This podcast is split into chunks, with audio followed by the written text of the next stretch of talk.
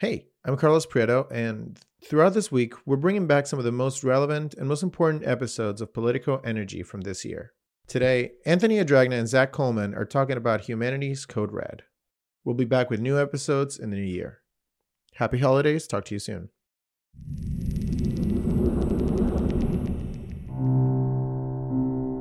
It is unequivocal that human activities are responsible for climate change. Well, we're more certain that, yep, we're the ones doing this to the planet. That's the finding of a new study by the UN's Intergovernmental Panel on Climate Change. This is the first time that you've really seen a kind of unequivocal linkage between human activity, climate change, and the disasters that we're seeing. A new study says global temperatures are set to rise beyond the target limit of 1.5 degrees Celsius. The heat waves, the heavier rainfall, the floods, that's climate change, baby. And, you know, we don't have a whole lot of time to reverse course. It's actually every pathway that the scientists analyze took us beyond one and a half degrees Celsius of warming above pre industrial levels. There was one scenario in which, after crossing it, we'd get back down below that. But that one and a half degrees is important because that's the threshold at which scientists have said that a lot of these changes to our climate will become irreversible. This report obviously is meant to get us to say, hey, we've got to do something about this. If we're already heading towards that trajectory, which the scientists said we certainly are, then it becomes about how much can you limit those bad things? It's not a we're going to prevent it all because at this point we can't. But how bad are we going to let it get? I'm Anthony Adragna. This is Politico Energy. Today, Politico's Zack Colman on the code red warning from the Intergovernmental Climate Panel and how far on the ropes we already are in the battle against climate change.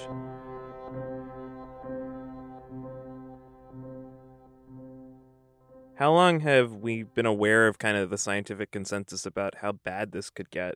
And what has kept us from responding to that? This has been a three decade exercise of I told you so from the science community. It's not a secret. Scientists blame the odorless, colorless carbon dioxide gas for these potentially dangerous changes around the planet. Uh, as a result of our uh, need for energy, we've been taking carbon out of the earth in the form of fossil fuels and burning it. We're actually getting more clear that the predictions that were made decades ago are accurate. If these scientists are correct, about 25% of Florida would be flooded sometime in the next century, along with low lying areas all over the world. So, what needs to be done is the science needs to be listened to. Even the pessimists, the one that predict these terrible cases, aren't really predicting large effects for 50 years or so. So I don't see that we should pour money on this problem in the short run. We should have an intelligent program, but I don't see the reason for haste. There's not necessarily a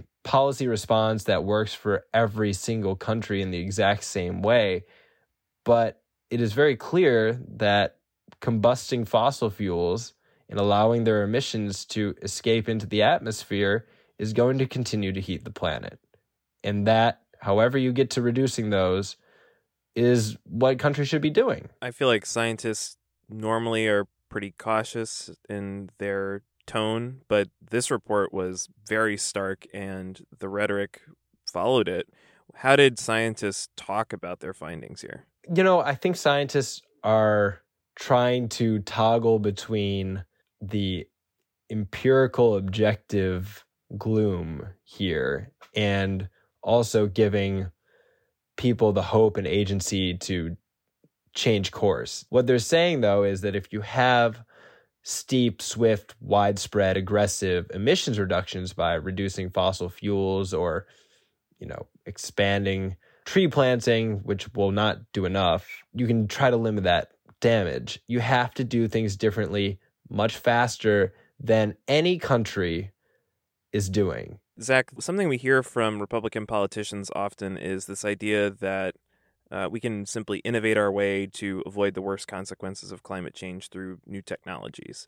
What does the report say about the role of technological innovation and whether that's sufficient to address the problem? So, the report says that with massive expansion of carbon dioxide removal, that we could end up in that lowest emissions pathway. But there are limitations. The report says that at a certain point, trees don't take up as much carbon as they once did. All that extra heat trapping gas just stays in the atmosphere. Basically, you're filling up a water cup and there's no room left. It's just going to start spilling out all over the place. How does this report's findings stack up against what Democrats are proposing to do through their reconciliation bill? Well, the reconciliation bill will send a lot more money towards climate initiatives. And the budget reconciliation bill will do more to combat climate change than any legislation ever, ever in the history of the Senate. That is a promise. But we don't know exactly how that spending is going to break out. We just got some pretty vague top lines. But one can imagine that even with $3.5 trillion, uh, it's not going to be enough to solve climate change from the US perspective because not all 3.5 trillion is going to go to climate. Pretty much every leading presidential candidate on the Democratic side proposing climate plans that were way bigger than that.